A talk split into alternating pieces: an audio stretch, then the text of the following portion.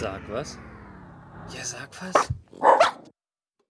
Hallo und herzlich willkommen zu einer neuen Ausgabe von Sag was Geek Talk Episode 249 im April 2023. Hallo Matze. Hallo Peppy, herzlich willkommen auch von mir. Hast du ein favorisiertes Thema in dieser Ausgabe? Ähm, es ist tatsächlich Amazon Luna, der neue Streaming-Service, der neue alte Streaming-Service von Amazon. Ich wollte es mit Amazon nicht übertreiben. Ich hatte den tatsächlich in den Notizen. Ich habe aber ein anderes Amazon-Thema und dachte mir dann, nee, ich will nicht zwei Themen ansprechen. Und deswegen war ich so äh, relativ erfreut, dass es dann doch seinen Weg reingefunden hat, weil es eins von deinen Themen ist. Mein Favoritenthema sind allerdings mobile Schnellladestationen für Elektroautos ohne Anschluss an das Stromnetz.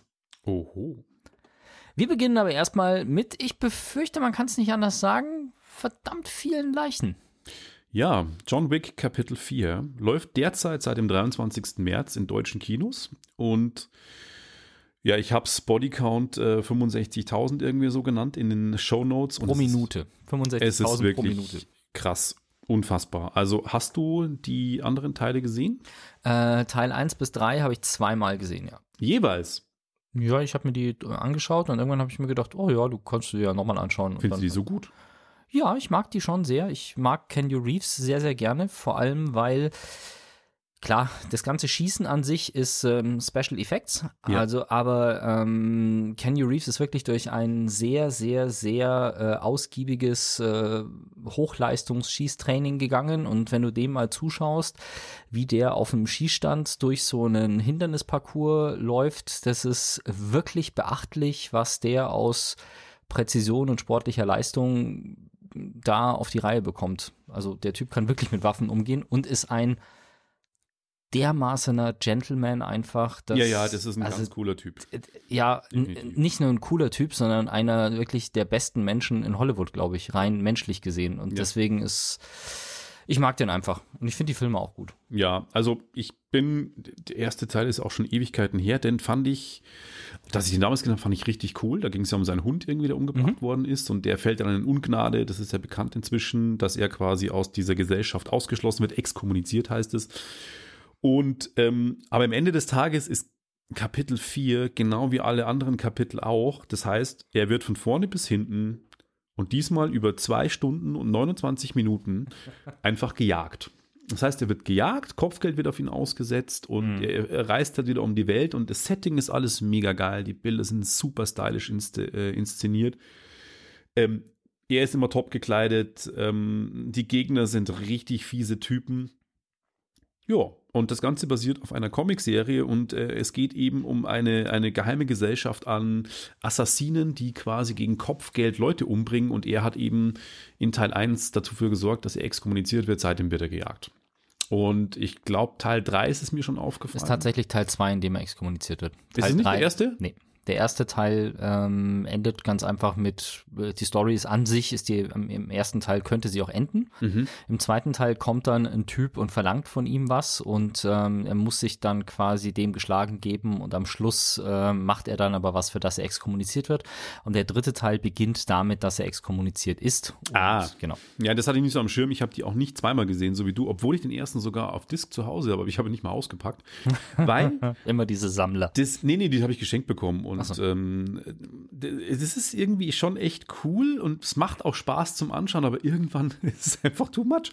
Also dieses, es ist wie ein Videospiel. Das heißt, der Typ steht da und er kämpft sich durch Horden von Gegnern, die mit Samurai-Schwertern, mit Messer, mit Nunchucks, äh, mit äh, Ninja-Sternen, mit 9mm Pistolen, mit automatischen Waffen, mit allem, was das Waffenarsenal überhaupt hergibt. Und die prügelt er zusammen, knallt sie ab. Er selber fliegt 15 Mal irgendwie über ein Auto drüber. Er fällt von einem Hausdach runter und es tut ihm trotzdem nichts. Und du denkst halt mal, okay, Jungs, nehmt mal das Tempo wieder raus. Ich habe schon nach dem 83.000. Kill abgeschalten. Ich kann nicht mehr mehr Info abnehmen. Ich krieg schon gar nicht mehr mit, wie schnell jetzt noch mehr Leute umgebracht werden und manchmal muss man einfach nur noch lachen, weil du denkst, oh krass, jetzt kommen noch mal 15 Schläge und der blutet doch eh schon ja. und sein Anzug ist zerrissen, aber er prügelt immer noch weiter und also man kann das Ganze nicht ernst nehmen, es ist ein Comic. Äh, ja, es gibt tatsächlich auf ähm, YouTube von, boah, wie heißt das? Ist so, so ein Fact-Checking oder sowas, wo okay. sie immer Spezialisten fragen zu, äh, zu Filmen und zu sowas. Da gibt es zum Beispiel ein Kletterszenen in Filmen bewertet von Ale mhm. Alex Honnold und da, sowas. Und mhm. da gibt es auch ein Video, wo sie ähm, Kampfszenen aus John Wick nehmen und die von einem Chirurgen also von einem Traumachirurgen aus der Notaufnahme bewerten lassen. okay. Das ist halt irgendwie so, so, nach dem dritten Kampf sagt er, ja, der wäre jetzt tot. ja, ja. Also, ja, also das, das ist. und es sind unzählige Kämpfe. Es ist immer so an, ich sag mal, ähm, so geballte Kampfszenen. Dazwischen kommt dann ein bisschen Handlung. Hm. Und dann wird quasi die nächste Kampfszene vorbereitet, die dann wieder entspannte 10 bis manchmal 20 Minuten lang ist. Ja. Und die sind halt so krass drüber. Also er ist dieses Mal in Osaka, in Japan, was ich ziemlich geil finde, weil ich Japan-Fan bin. Er ist in New York ganz am Anfang, da kämpft er aber nicht. Dann ist er in Berlin. Ähm, er ist in Paris und das Ganze ist so geil inszeniert. Und in Paris äh, kämpft er sich um den Arc de Triomphe. Und es fahren Autos irgendwie außen rum und 15 Autos fahren ihn an und die Gegner werden auch alle zusammengefahren. Und es ist so geil inszeniert. Man sieht zwar, dass es CGI ist, aber es ist okay gemacht. Hm. Aber es geht so dermaßen ab. Äh, Man hätte den Film auch kürzen können, meiner Meinung nach. In Berlin sogar mit dem Berghain und einem realen, also der Türsteher, der da im Berghain ist, ist wohl der reale Türsteher vom Berghain. Also es ist ein Cameo tatsächlich. Ach was. Mhm. Ja, ich habe mich nämlich noch gefragt, weil ähm, äh, die Szene im Berghain ist auch so, die Leute tanzen halt, also man, wie die Amis sich wahrscheinlich Berlin vorstellen. Alle sind drauf, alle tanzen zu Techno-Musik, völlig bescheuert. ähm, es kommen Wasserfälle überall im Club. Sie prügeln sich übelst durch, Leute werden umgebracht und so, stört irgendwie keinen. Also die tanzen einfach weiter. Mhm. Und dann am Schluss aber, nachdem dann der quasi Oberantagonist stirbt, auf einmal ist Alarm. Alle laufen raus, irgendwie Panik. Ich dachte mir, er hat doch vorher schon fünf Leute umgebracht und abgeknallt. Warum, warum ist jetzt Alarm? Hm. Keine Ahnung. Naja, ich will den Film jetzt aber gar nicht schlecht reden. Er war eine gute Unterhaltung für mich. Ähm, ich wollte mal wieder ins Kino, äh, hat macht ordentlich Bumm, Krach und wenn man einen lustigen bei Tötungssequenzen lustig ist immer schwierig, weiß ich, man darf das aber nicht ernst nehmen. Wenn man einen entspannten Abend mit einem Kumpel haben will im Kino oder auch zu Hause auf der Couch äh, im Heimkino, dann kann man sich den gerne mal angucken.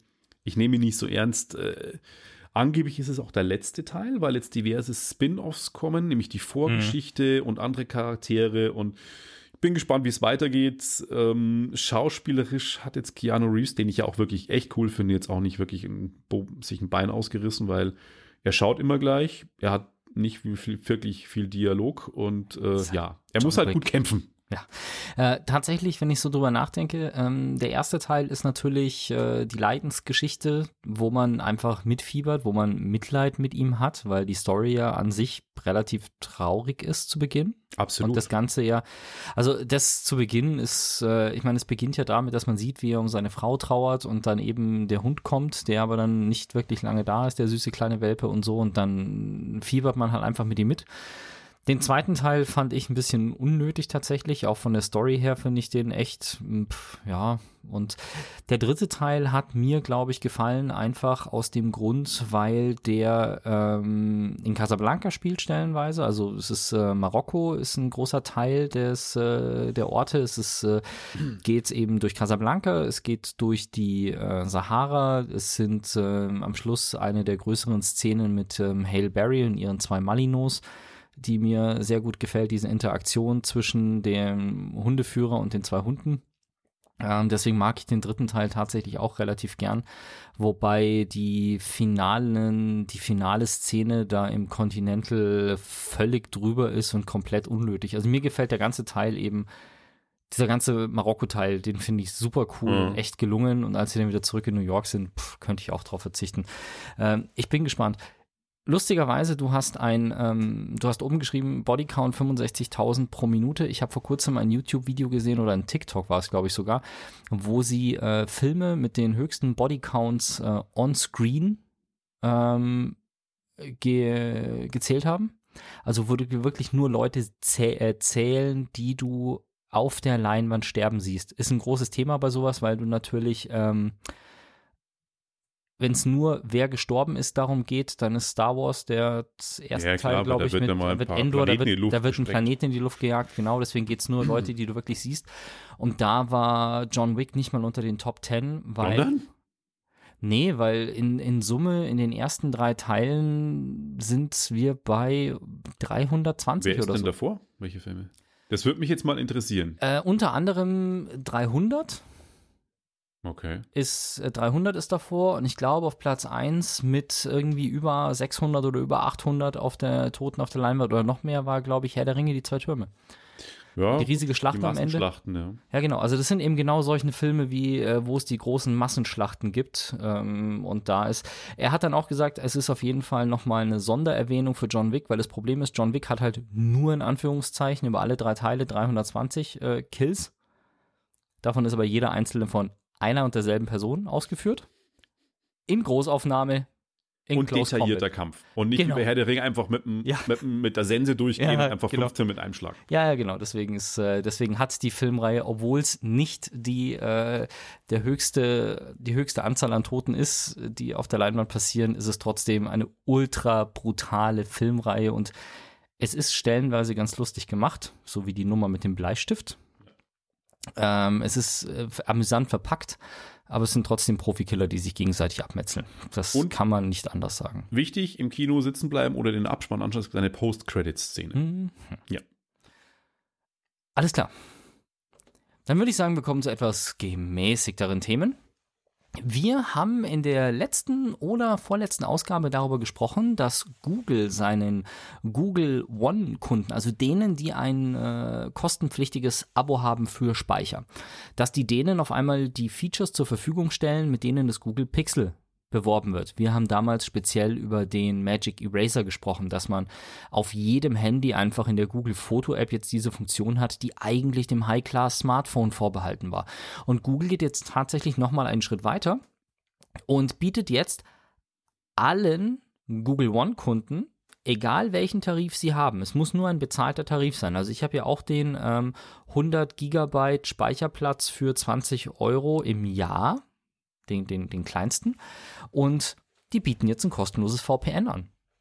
Das ist cool. Ja, also ich kann jetzt einfach quasi, ich habe es noch nicht getestet, aber ich habe es äh, direkt kontrolliert. Ich mache auf meinem Telefon meine ähm, Google One App auf und kann dort einfach ein VPN aktivieren und zwar so, dass das auch im System aktiviert wird. Also das ist jetzt nicht nur in dieser einen App und du hast dann einen Browser, der über VPN ist, so wie es ja bei Opera funktioniert, dass du bei Opera teilweise ein VPN anschalten kannst, was dann für die mit Opera besuchten Webseiten funktioniert, sondern dieses VPN kannst du wohl tatsächlich, zumindest auf Android, bei iOS habe ich es nicht ausprobiert, aber bei Android geht es, iOS wahrscheinlich genauso, dass du es auf Systemlevel einbaust und dann alle Apps, alle Browser, alle Datenverbindungen über das Google One VPN gehen. Und das ist natürlich ein sehr hilfreiches Ding, wenn man sowieso schon Kunde von äh, bei Google One ist, kann man sich da schon mal so ein anderes VPN-Abo wie NordVPN oder sowas sparen. Und wofür braucht man das? Ja, es ist halt einfach, wenn ihr irgendwo unterwegs seid und ihr seid in einem WLAN, in einem Hotel, in einem Café oder sonst irgendwo, ihr wisst halt nicht unbedingt, wie die Infrastruktur dort ist und wer da was mitschneidet und wie versucht euch zu verschlüsseln und überwachen und sonst irgendwas. Und ähm, ihr wisst auch nicht, wenn ihr im Ausland seid, wie da, was da dahinter steht. Und da gibt so ein geschützter Tunnel zu einem Server. Ich will jetzt nicht sagen zu einem sicheren Server, weil es ist immer noch Google und das ist natürlich mit diversen Datenschutzproblemen verbunden. Aber ihr wisst zumindest mal, wer am anderen Ende der Seite ist und ihr könnt oder am anderen Ende der Leitung ist und könnt euch mal vor einigen Angriffen, die in eurer unmittelbaren örtlichen Umgebung sind, dadurch ein bisschen absichern. Und ähm, ich will jetzt niemandem raten, geh zu Google, damit du ein VPN hast, weil das kostet auch 20 Euro im Jahr mindestens oder 2 Euro im Monat. Da finden sich vielleicht auch reine VPN-Dienste, die das günstiger anbieten, aber ich finde, dass wer sowieso schon Speicher dort hat, sollte wissen, dass das jetzt quasi mit drin ist. Und definitiv, also VPN im Urlaub, in, wie du es beschrieben hast, in Use Cases oder auch mal, wenn man vorgaukeln will, dass man in irgendeinem anderen Land was kauft und man muss quasi sagen, okay, ich muss mich auf einem Server über den Server in USA oder so einloggen, weil ich in USA was kaufen will, was partout nicht mit einer deutschen IP-Adresse geht. Dann kannst du ein VPN auch verwenden. Mei, ich hatte es tatsächlich mal und ich glaube, das ist jetzt äh, aus unserer Sicht hier nichts Illegales, was ich da erzähle und es ist auch schon eine Weile vorbei. Ähm, es gab ähm, auf Netflix gab es die Serie Unbekanntes Afrika. Ja. Oder irgendwas, irgendwie sowas. Und das waren einfach, ist eine BBC-Produktion und das waren so grandiose Aufnahmen einfach mal wieder. Und sie haben auch wirklich erwähnt, dass das äh, dass da Aufnahmen dabei sind mit einer neuen Nachtsichtkamera, Ja. die selbst die Kameraleute verblüfft haben. Und dann haben sie, glaube ich, sogar im Ding auf die Behind the Scenes hingewiesen und die Behind the Scenes waren natürlich nicht bei Netflix drauf, sondern die gab es nur im BBC iPlayer. Und den BBC iPlayer kannst du halt aus Deutschland nicht drauf zugreifen. Genau. Deswegen habe ich dann auch äh, lange gesucht und habe dann mehrere äh, VPNs in UK ausprobiert, die aber alle nicht funktioniert haben, weil sie bekannt waren und habe dann einen auf der Isle of Man gefunden und über den konnte ich mir dann dieses drei Minuten Behind the Scenes anschauen im BBC iPlayer, deswegen kann ich mir nicht vorstellen, dass das irgendwas Illegales ist, weil ich habe nichts runtergeladen oder sonst irgendwas, sondern vom öffentlichen Rechtlichen in England was angeschaut. Also war wahrscheinlich nicht so dramatisch, aber es Nee. war, das sind halt einfach so Sachen und dafür ist es manchmal ganz hilfreich, ja. Ich persönlich werde es wahrscheinlich nicht so viel nutzen, weil ich hier ein VPN im Büro habe. Ich habe hier meinen VPN-Server, meinen eigenen. Das heißt, wenn ich irgendwie eine sichere Verbindung will, dann funk ich halt hier ins Büro. Das ist schnell genug für mich. Und ich habe dann meine deutsche IP-Adresse und durch das, dass das kein öffentlicher Server ist, funktioniert das auch mit Netflix und Amazon und so weiter. Die denken dann immer, ich bin wirklich ein Privatkunde aus Deutschland. Die Plage ist zurück. Haben wir noch mehr Tote in der Sendung? Ähm, ja, es geht um ein Videospiel und ähm, A Plague Tale Requiem ist der Nachfolger vom, ähm, wie es schon der Name sagt, A Plague Tale, dem ersten Teil, dessen Namen ich gerade vergessen habe. Irgendwie Plague Tale äh, Inquisition, glaube ich, hieß der. Und ich fand das damals einen ziemlichen Überraschungstipp. 2018, glaube ich, war das von einem kleinen ähm, Fran äh, französischen Entwicklerstudio, die inzwischen nicht mehr so klein sind, weil sie für Microsoft auch nämlich den Flight Simulator gemacht haben. Also die haben es technisch auch ziemlich drauf. Mhm. Und ähm, das haben sie schon damals bewiesen bei A Plague Tale beim ersten Teil. Und es geht in diesem Action-Adventure um die Geschichte im Mittelalter von ähm, zwei, eine, würde ich sagen, Teenagerin und deren kleinerer Bruder, der so um die 10 ist. Amicia ist das Mädel und Hu- Hugo ist der Kleine, der Rün heißen die. Und die ganze Geschichte spielt zu der Zeit in Europa, als die Pest wütet und ähm, deswegen heißt es auch Plague Tale für die Plage, die ja damals die Pest genannt wurde. Und es geht darum, dass der Junge, der Hugo, eine Blutkrankheit hat, ähm, die ihm übernatürliche Fähigkeiten ähm, verschafft, später auch Ratten im Spiel kontrollieren kann. Und genau diese Ratten sind ähm, die bekanntesten, ekelhaften Antagonisten in diesem Spiel, weil ihr erlebt die Geschichte quasi zwischen den, mit den beiden Charakteren. Und die Ratten waren ja damals bekannt dafür, dass sie die Pest übertragen haben in den Großstädten. Und die sind quasi eben auch wirklich hier das, das nervige Übel. Das heißt, die kommen öfters mal aus dem Boden raus irgendwie und eine Horde von, also wirklich so richtige Horden, so ganze Wellen von Ratten kommen auf dich zu. Und die sind empfindlich gegen Feuer. Das heißt, es ist ein Spiel mit dem Feuer. Man muss schauen, dass man eine Fackel bekommt oder irgendwie Zauber, die man, also man bekommt dann irgendwie so Schwarzpulver und so. Mit denen kann man sich dann Wege bahnen und eben die Ratten umgehen. Dann gibt es natürlich auch die, die Soldaten der Inquisition damals, die auch noch hinter dir her sind, neben dem Kleinen, weil er halt irgendwie auch ähm, übernatürliche Fähigkeiten hat mit seinem Blut. Und die Story von Teil 2 spielt sechs Monate nach Teil 1. Und es geht darum, dass sie eine Insel finden müssen, wo es angeblich ein Heilmittel für seine Blutkrankheit gibt. Und äh, das Ganze sieht brillant aus. Also die beweisen auch mit diesem Teil wieder, dass sie es wirklich drauf haben. Für Game Pass-User übrigens kostenlos seit Start im 18. Oktober im, im Game Pass enthalten. Gibt es für PlayStation 5, für die Switch, für Xbox Series S und X und äh, auch für die alten Systeme sogar noch und Windows. Äh, ich hab's am Anfang fand ich so ein bisschen, ähm, war ich skeptisch, weil ich, äh, die Tests haben alle gesagt, es ist genau wie der erste Teil, fand ich jetzt nicht problematisch, weil ich den ersten gut fand, aber am Anfang ist es so, man hat quasi, der Junge ist nicht dabei, sondern er ist, liegt in einem Bett und du musst von seinem Haus, vom Bett aus immer so kleine Missionen erfüllen. Das ist dann immer so sternförmig aufgebaut, dass du verschiedene Levels machst, wo du neue Fähigkeiten dazu bekommst. Da dachte ich mir, wenn das ganze Spiel so wird, dann wird es ein bisschen langweilig. Aber dann würde ich sagen, das ist ungefähr das erste Drittel des Spieles. Dann danach nimmst du den Jungen nämlich wieder mit und dann wird das Spiel quasi offen. Du verlässt diese Stadt und es ist kein Open-World-Game, mag ich ja eh nicht so gerne, aber ähm, du kommst dann eben in verschiedene andere Settings und die sind teilweise wirklich wunderschön gemacht. Du kommst auch auf besagte Insel, die, ähm, die ist Grundstory erzählt und erlebst ein paar richtig fiese Sequenzen und gerade am Schluss wird es ziemlich finster, muss ich sagen, auch so mit so Wahnvorstellungen und so Albtraumwelten und so, aber ziemlich geil gemacht und weil viele, die ich das gespielt haben, ähm, mit denen ich gesprochen habe, die haben gesagt, oh, ich fand es am Anfang dann irgendwie fad, dann habe ich aufgehört zu spielen und ich gesagt, gib dem eine Chance, weil ab der Hälfte zieht das Spiel an. Ähm, oft ist es ja so, dass Spiele am Anfang geil sind und dann am Schluss langweilig werden, bei dem Spiel ist es genau umgekehrt. Das mhm. heißt, das ist am Anfang ein bisschen zäh und wo du da denkst, so, oh, weiß ich nicht, ich habe es auch liegen lassen, weil dann nämlich God of War kam und, und diverse andere Teile und dann habe ich es nochmal weitergespielt. Zum Glück, weil ich wirklich sagen muss, dass die Geschichte gegen Ende toll erzählt ist.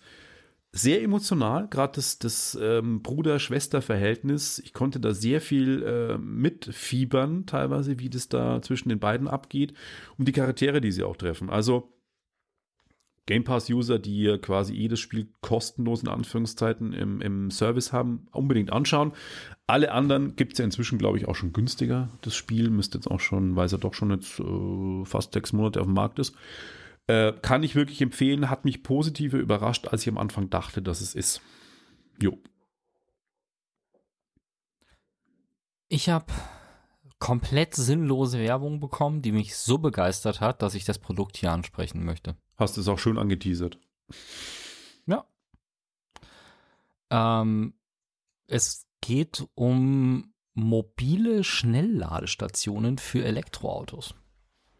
Und ich, also ich habe kein Elektroauto und wenn, dann bräuchte ich keine eigene mobile Schnellladestation.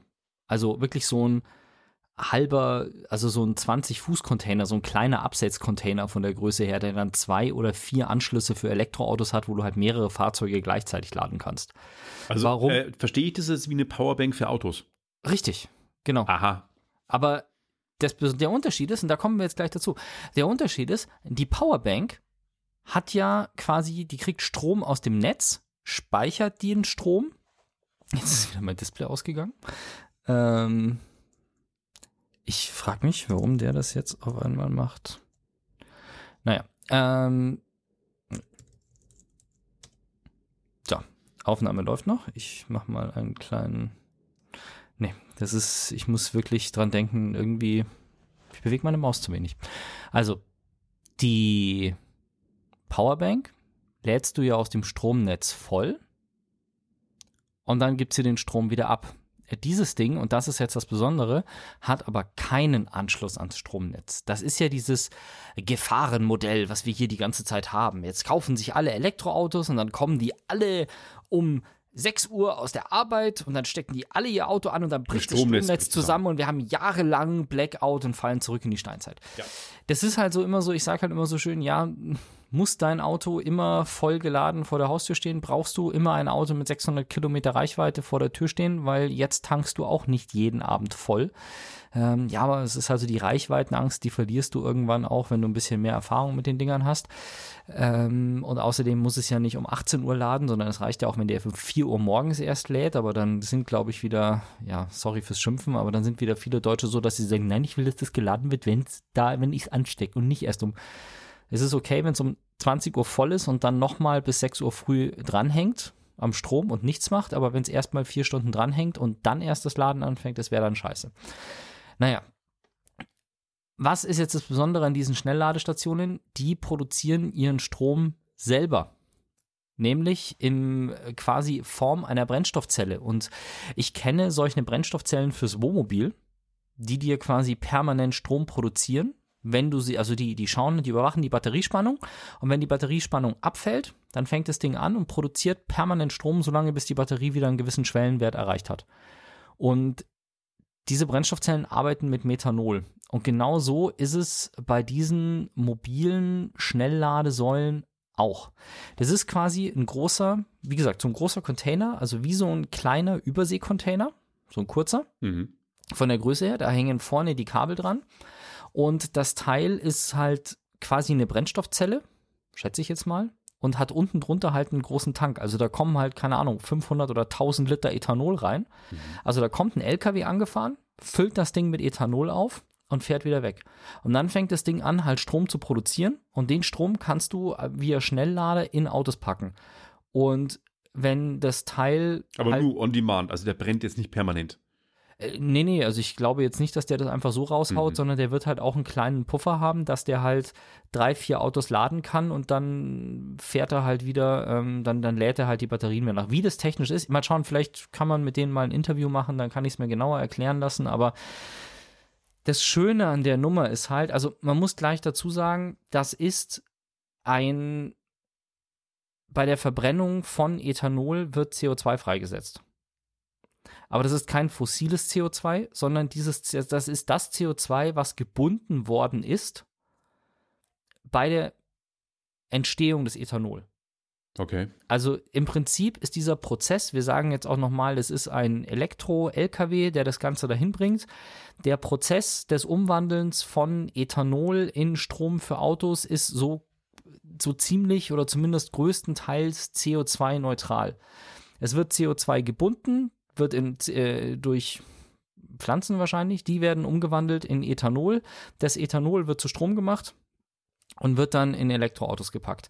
Ob es nicht besser wäre, da kommen wir jetzt wieder zu dem Punkt Reichweitenangst und sowas. Wahrscheinlich wäre es ein, genauso wie Wasserstoff sind ja Brennstoffzellen, dass du das Auto mit Wasserstoff tankst und es macht dann Strom für Elektromotoren mit dem Wasserstoff im Tank. Das kannst du halt leichter und schneller tanken, als du Strom laden kannst. Genauso wäre es vielleicht cool, wenn wir das Ethanol lieber in die Autos packen und du dann an der Zapfsäule anstatt Benzin einfach Ethanol tankst.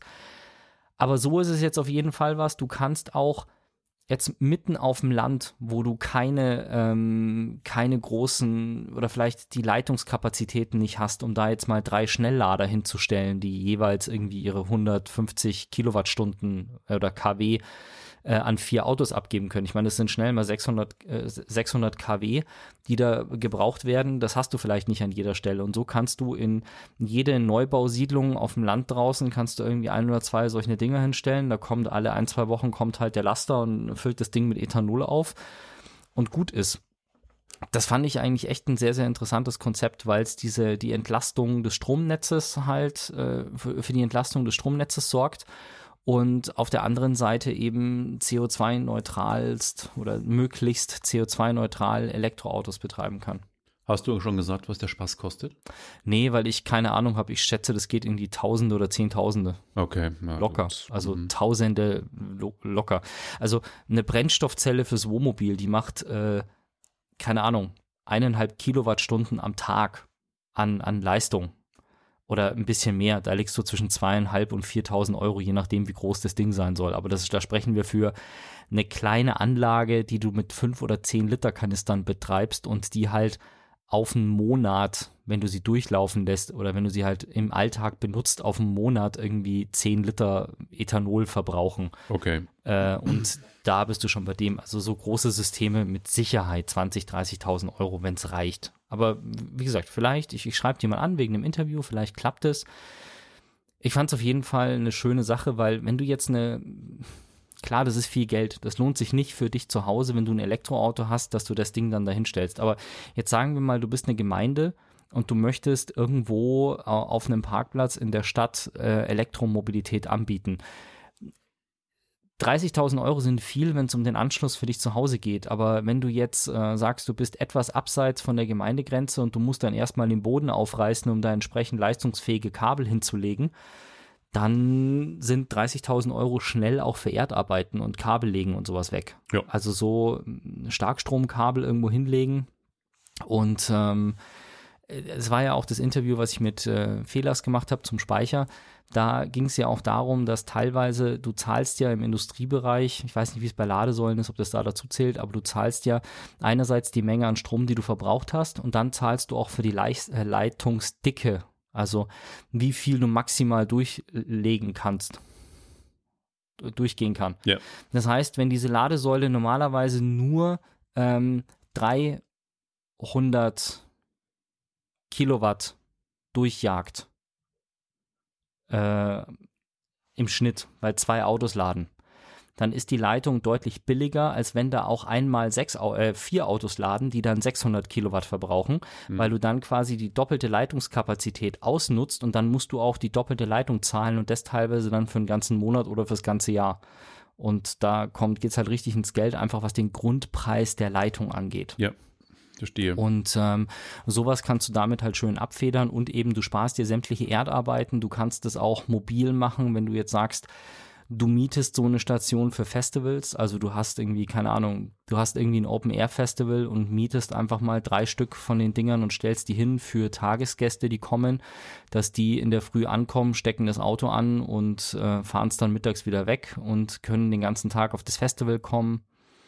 Gerade bei so mobilen Sachen, die danach wieder abgebaut werden, ist das, äh, ist das eine coole Lösung. Also ich fand es ganz interessant. Ist nichts für zu Hause, ähm, ist aber halt eher so eine industrielle Anwendung äh, oder für zum Testen und so. Und das Konzept da, anstatt aufs Grid zu gehen, auf Ethanol zu gehen, fand ich auch eine sehr, sehr, sehr schöne Idee. Und damit kommen wir zur Musik. Genau, ihr habt eine musikalische Pause verdient, aus rechtlichen Gründen leider nur im Livestream. Hab's in den Show Notes verlinkt und zwar Fat Tony, der Rapper aus München, hat ein neues Album angekündigt, das kommt am 19. Mai und eine neue Single gab es auch, die kam vor, glaube ich, drei Wochen raus, mit Danger Dan von der Antilopen Gang zusammen. Ziemlich coole Nummer, ähm, die ich äh, sehr gut finde. Hört es euch mal an und ich bin gespannt, was ihr dazu sagt.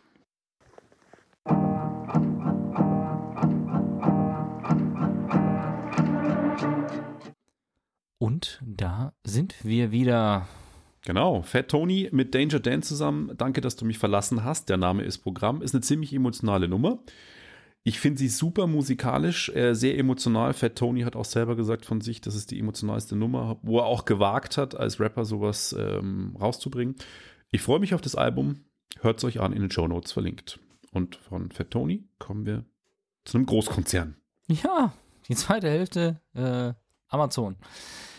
Amazon baut jetzt auch Fernseher.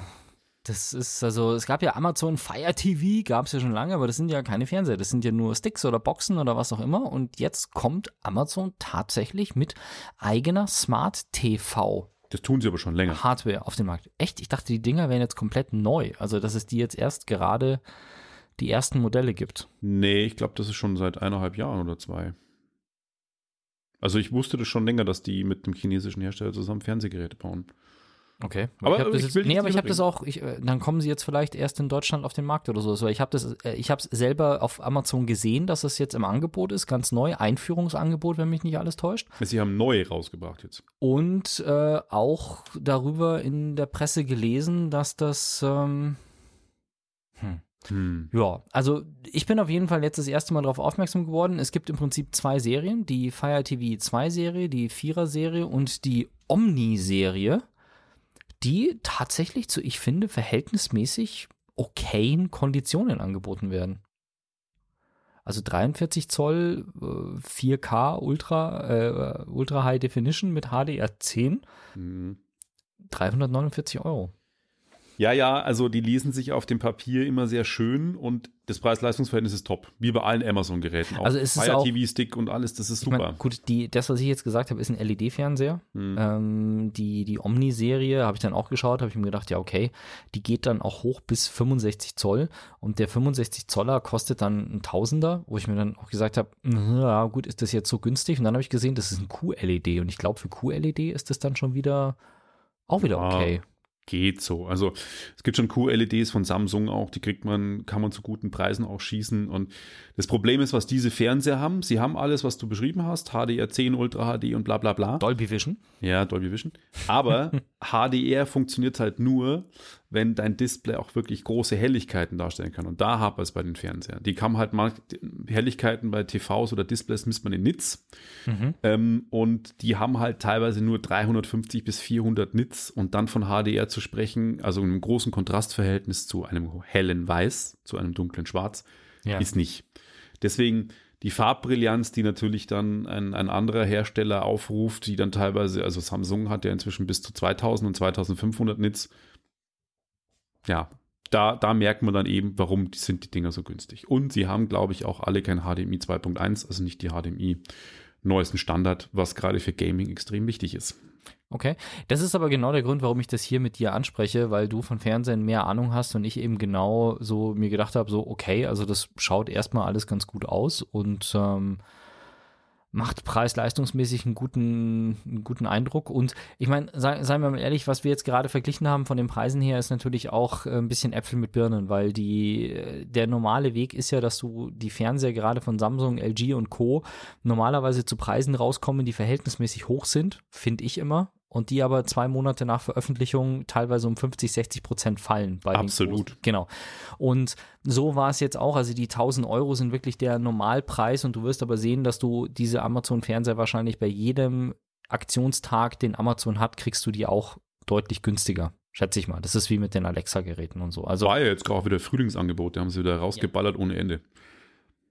Ja, wobei die Fernseher da gerade tatsächlich jetzt nicht mehr dabei sind. Die habe ich aber letzte Woche irgendwo vergünstigt gesehen, außerhalb von den, von den Angeboten, glaube ich. Okay. Gut, es gibt hier auch welche, also hier ist gerade einer, ähm, der, was ist es?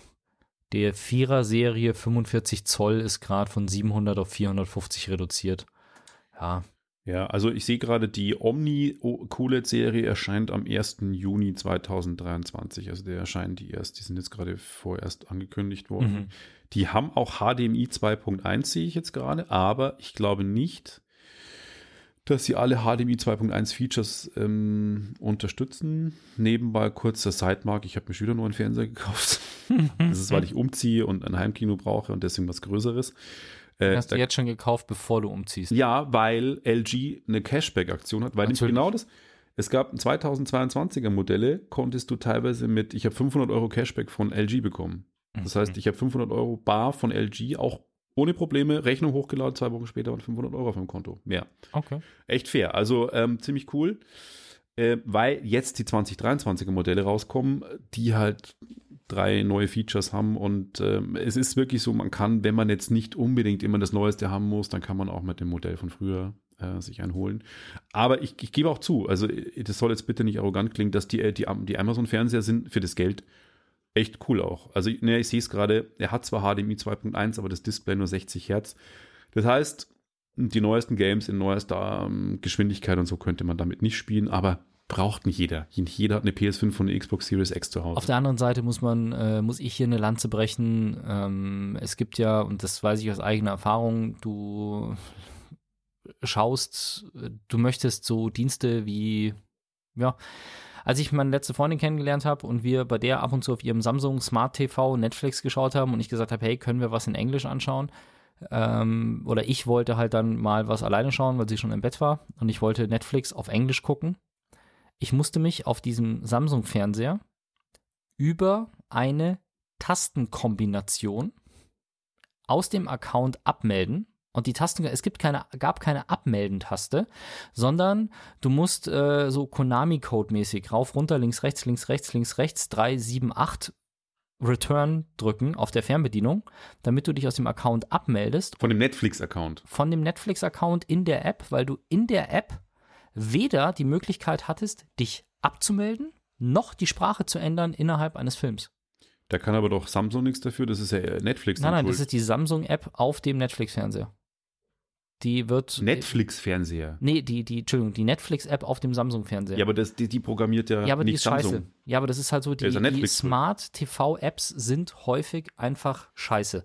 Und mhm wenn in diesem Fernseher, der heißt Fire Smart TV, wenn in diesem Fernseher dann quasi das ganze Fire das Fire-System integriert ist, was du auf dem Fire TV-Stick hast, dann weiß ich, dass zumindest die Software fürs Home Entertainment, für den Standardnutzer leichter zu bedienen ja, ist und eine bessere stimmt. Qualität hat als die integrierten Apps. Und vor allem ist es halt auch so, wenn du kriegst halt, weil die Summe dann auch einfach nicht so hoch ist an Geräten, die auf dem Markt ist, mit dann gibt es wieder, LG hat ein eigenes Betriebssystem, Samsung hat ein eigenes Betriebssystem, dann wechseln die irgendwann die Versionen, dann hat Samsung mal das eine System, mal das andere. Das ist halt für, den, für die ganzen Anbieter nicht so spannend, bei einem fünf Jahre alten Samsung TV noch in irgendeiner Form diese Netflix oder Disney Plus oder äh, Amazon Prime App zu updaten. Und für die Fire TV-Systeme hoffe ich, dass das besser geupdatet wird und dementsprechend hoffe ich, dass die Nutzererfahrung bei dem Ding halt auch einfach ein bisschen besser ist. Der, der kann halt dann nicht den letzten Scheiß von, oder den, den, den, den heißen Scheiß von Spielen mit 120 Frames und sonst irgendwas. Ja, das stimmt. aber der Otto-Normalverbraucher, der Ja. einfach nur angenehm Fernsehen will mit einer vernünftigen Bedienung, kommt damit vielleicht besser zurecht. Das stimmt. Von Fernsehen kommen wir jetzt zu Filmen. Genau. Oscars. Oscars, ein, ein Reizthema für mich jedes Jahr, äh, die Diskussion. Ah, Was gibt's denn wieder dieses Jahr? Und ich bin ja mit dieser Veranstaltung seit Jahren auf Kriegsfuß, weil da immer nur so Azi-Fazi-Filme gewinnen, die willst du künstlerisch. nicht sagen, dass La La Land ein Azi-Fazi-Film war? Ja, halt so. Oder Birdman. Ich will die nicht schlecht reden, aber es ist nicht meins und ich bin vielleicht auch zu mainstreamig und ich schaue mir halt auch John Wick an und so, aber ich schaue mir auch gerne Arthouse-Kino an, wobei weniger als John Wicks Filme. Ähm, aber da gewinnen manchmal Filme, wo ich mich wirklich frage, ist, das, ist da Lobbyismus gelaufen? Hat da jemand Kohle überwiesen? Feiern sich die da selber oder wollen sie sich Preise zuschustern? Das ist wirklich absurd. So aber wie The Revenant. Wohl der schlechteste Film, den Leonardo Hey. DiCaprio gemacht hat. nein, Ich, also ich kenne viele Leute, die. Es gibt viele geile Leonardo DiCaprio-Filme und Aber The Revenant Revenant ist ist, ja, aber bei weitem nicht so gut wie viele andere Filme, die er gemacht hat. Und der gewinnt halt dann den Oscar. Ja, also gut, da, da brauchen wir jetzt nicht drüber streiten, das kann ich tatsächlich verstehen. Ich gehe mal kurz durch. Ähm, Ich will nicht alle Oscar-Nominierungen machen, sondern einfach nur meinen Kommentar dazu abgeben. Bester Film hat gewonnen Everything, Everywhere, All at Once. Hast du gesehen?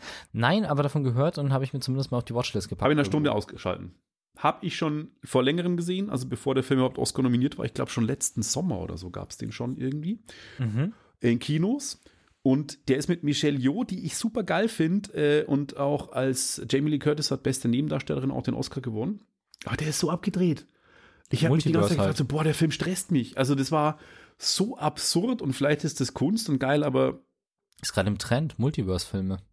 Ja, ja, wahrscheinlich. Marvel steigt da gerade ein oder mit, mit Doctor Strange, Multiverse of Ja, Madness. ja, brauchen wir nicht drüber reden, fand ich auch blöd. Aber ähm, naja, äh, nominiert waren noch andere Filme wie Elvis, Avatar, Way of Water. Gut, fandst du doof. Äh, ähm, ähm, dann äh, Im Westen nichts Neues. Ultra harter Kriegsfilm. Ähm, Mhm. Ja, die anderen Nominierten waren Top Gun Maverick. Hat mir tatsächlich besser gefallen als Everyone, Everywhere, äh, All at Once. Aber egal. Ähm, Best Actor in a Leading Role war Brandon Fraser in The Whale. Verdient. Sensationell geiler Film. Es geht um einen. Brandon Fraser, der hat aber jetzt auch so ein bisschen Comeback gehabt von letztes Jahr, oder? Ja, der, der, der, Der war mal eine Zeit lang ziemlich weg, überhaupt ne? nicht mehr gesehen. Ja. Ja, cool.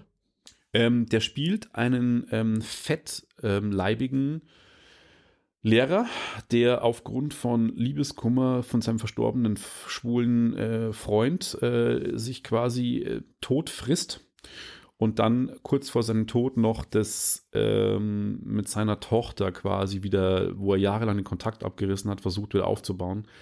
Hochtragisches Thema, super geil gemacht auch, wie er diesen fettleibigen, er hat sich das nicht angefressen, das ist digital mit einem Fettsuit, denke ich. Aber wie er das spielt, so emotional, der Film. Es gibt selten einen Film, wo ich beim Abspannen die Fernbedienung daneben lege und über, darüber nachdenken musste. Und bei dem haben, saß ich zehn Minuten da und habe wirklich drüber nachgedacht. Normalerweise bin ich so, ich schalte aus, Ja. ist noch ein Joghurt, geh ins Bett. Oder trink noch was und dann ging ins Bett. Aber der musste ich mich wirklich hin, hinsetzen und auseinandersetzen. Deswegen guckt euch den Film an. Ich fand ihn wirklich richtig gut. Ähm, gut, dann haben wir Actress in a Leading Role. Da hat gewonnen Michelle Yeoh in Everywhere, Everything, Everywhere, All at Once. Hatten wir schon mal bester Film. Ähm, dann Jamie Lee Curtis hat als beste Nebendarstellerin gewonnen. Fand ich ganz witzig in dem Film. Den Film fand ich ja selber jetzt nicht so geil. Beste Kamera hat gewonnen im Westen nichts Neues. Und das muss ich sagen, zu Recht. Der Netflix-Überraschungsfilm von dem ursprünglich 1930, glaube ich, verfilmten Kriegsfilm über den Ersten Weltkrieg, basierend auf den Memoiren eines Soldaten an der Westfront. Ähm, also Kamera super, auch wie er gemacht war, vom Ton, Dolby Atmos, also fliegen dir wirklich die Granaten um die Ohren. Ultra hart. Ich hatte dreimal das Bedürfnis, den Film abzuschalten, weil er mir zu hart war an manchen Stellen. Also es ist wirklich keine leichte Kost. Ich habe mir dann auch, äh, der Film, kann ich jetzt gleich mal sagen, hat auch noch bester ausländischer oder internationaler Film gewonnen. Finde ich schön, dass die Deutschen mal wieder nach ähm, Das Leben der anderen, was ja 2006 war, wirklich mal wieder einen Oscar gewinnen. Was ich fragwürdig an dem Film ist, ich habe mir einen süddeutschen Artikel durchgelesen und die haben das Buch mit dem Film verglichen und die haben verdammt viel geändert. Und zwar gravierende Sachen an dem Film. Da kann ich jetzt nichts dran sagen, weil ich dann spoilern würde. Aber wirklich so gravierend, wo ich mich frage, warum? Warum ändere ich das Ende komplett ab? Also, nur, also ohne Spoiler, also ein kleiner, aber dass der Film, der Hauptdarsteller, der das Buch geschrieben hat, erlebt das Kriegsende an der, an der Front im Westen. Im Original, im Buch, in seinem wirklichen Leben war er 2000, 1917 schon längst zurück wegen der Verletzung wieder zu Hause. Und der Krieg war 1918 zu Ende. Da fragst du dich, warum endet American das? Sniper. Ja, das genau, Buch eröffnet damit, dass er sagt, dass das, was im Film verfilmt worden ist, nie passiert ist. Ja. Also, ja, ein bisschen strange. Ähm, bester Filmschnitt hat übrigens auch Everything Else, äh, Everything Everywhere All at Once auch gewonnen. Ja, und das waren für mich, ähm, genau, im Westen nichts Neues hat noch besten Original-Soundtrack gewonnen. Auch, es ist kein, kein Soundtrack, den man sich anhört und sagt, man, man, man setzt sich hin und hört bewusst Musik, der passt halt zum Kriegsfilm, ja. Ziemlich beklemmend, aber gut. Grundsätzlich muss ich sagen, um das jetzt abzurunden, um nicht mehr weiter ins Detail zu gehen, ich fand die Oscars dieses Jahr eher versöhnlich. Ich habe mich nicht so aufgeregt wie die Jahre vorher. Ich fand es nicht so schlimm und äh, kann mit den Nominierungen und auch den Gewinnern besser leben als die Jahre zuvor. Das freut mich. Ja, freut alle wahrscheinlich. Ich habe ein kleines Thema zwischendrin. Ich habe die gesehen und dachte mir, ich kann sie mal erwähnen. Terence Theo, Theo hat ein, ein Projekt gemacht und hat ähm, für sechs Länder Bevölkerungskarten erstellt. Und die schauen so ein bisschen aus wie topografische Karten. Also du siehst quasi die Form eines Landes und da gibt es halt dann so Spikes, also so, so Höhen und Tiefen. Was sagen die aus?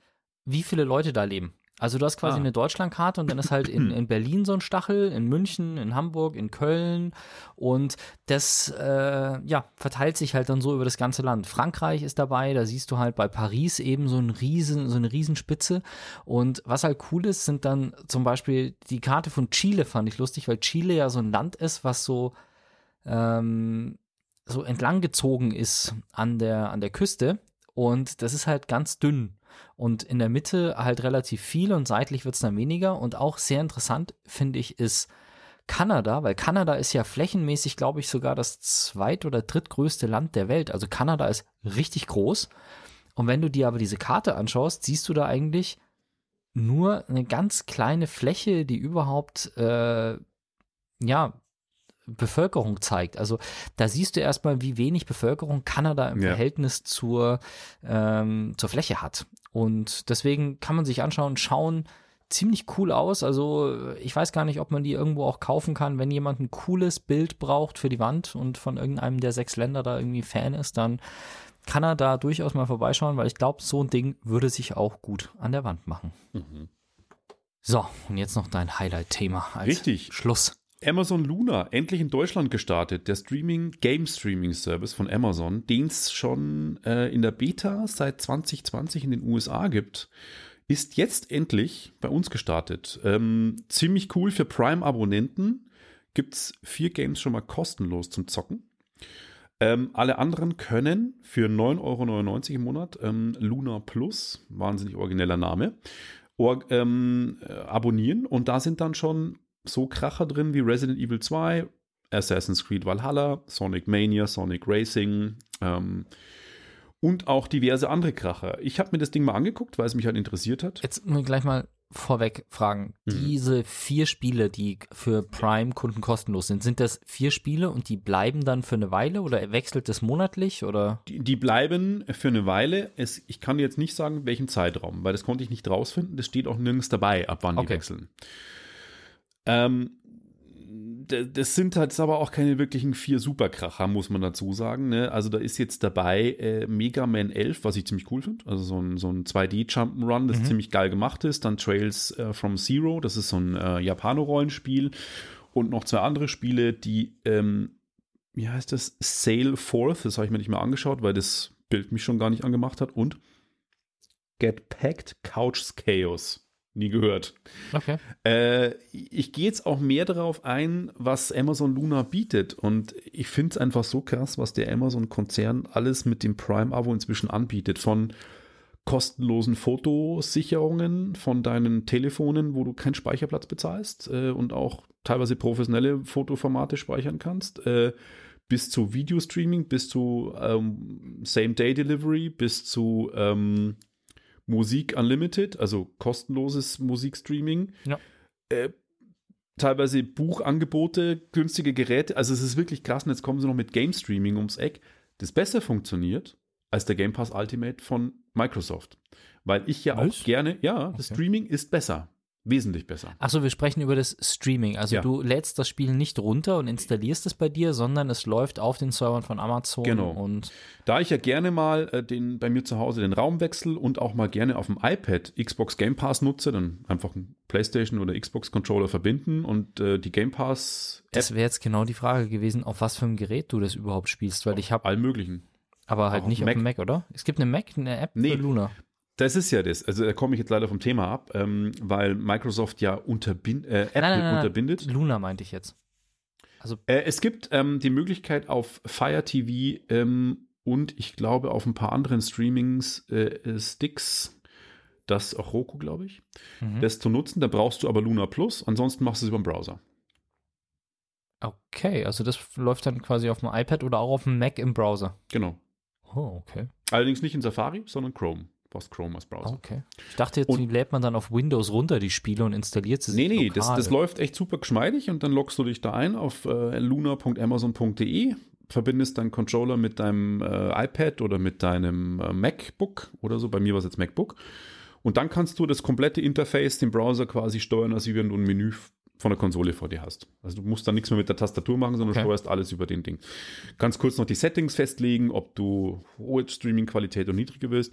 Und da ist es eben so, Xbox streamt halt in 720p, also in kleiner HD-Auflösung und das sieht man auf großen Displays und Amazon streamt halt flüssiger, es ist von der, von vom Lag auch besser gewesen, in 1080p mit 60 Hertz. Also ich hoffe, dass sie irgendwann auf 4K auch hochgehen.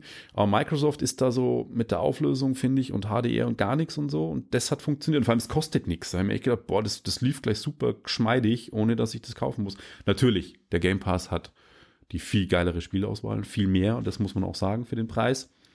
Aber ich bin gespannt, was Luna noch bietet. Ich habe dann auch mit meinem ähm, Account, den Ubisoft Plus Account verbunden, konnte dann quasi, weil ich Ubisoft äh, Kunde bin oder bei Ubisoft mal auch die kostenlosen Games mitgenommen. Ich hatte Far Cry 4 Mhm. mal ähm, im Ubisoft mitgenommen. Das hätte ich spielen können, hätte. Aber da hat er mir gesagt, ähm, wenn ich nicht Luna Plus Mitglied bin, muss ich leider warten, vier Minuten. Und äh, ich bin in der Warteschleife zwar an Platz 1, hat nicht funktioniert, war mir dann zu blöd, habe ich nicht testen können, aber man kann zumindest sein Ubisoft-Konto auch mit Luna verbinden und dann Game Streaming über Ubisoft machen. Das mit Ubisoft spielen. Fand ich ziemlich cool. Mhm. Ich bin gespannt, ich bleibe mal dran, gucke mir das weiterhin an und bin gespannt, wie sie es entwickelt. Ja, weil, Mai, weißt, hast halt vier Spiele, die du spielen kannst im Computer, brauchst keine Hardware. Es gibt auch, wenn du keinen Controller hast, gibt es eine App dafür, fürs Jo. Telefon, dass du das Telefon als Controller benutzen kannst. Ja, warum nicht? Kann man mal erwähnen. Es sind sowieso viele Leute Amazon Prime-Kunden. Ja, was soll's. Genau. Und damit kommen wir ans Ende dieser tödlichen Ausgabe von Sag was Geek Talk. Danke für eure Aufmerksamkeit Vielen Dank. und wir hören uns im Mai. Bis dann. Bis dann. ciao. ciao. Wenn euch das nun gefallen hat, dann liked uns auf facebook.com slash sagwaspodcast und abonniert uns auf iTunes oder im Podcatcher eures Vertrauens. Alle Infos zur Show, den Themen und alle Folgen gibt es auch auf www.sag-was.com. Fragen, Anregungen und Feedback nehmen wir gerne über Facebook oder als Kommentar auf der Website entgegen. Und wenn ihr gerade Zeit habt, dann bewertet uns doch bei der Podcast-Plattform, auf der ihr uns gefunden habt.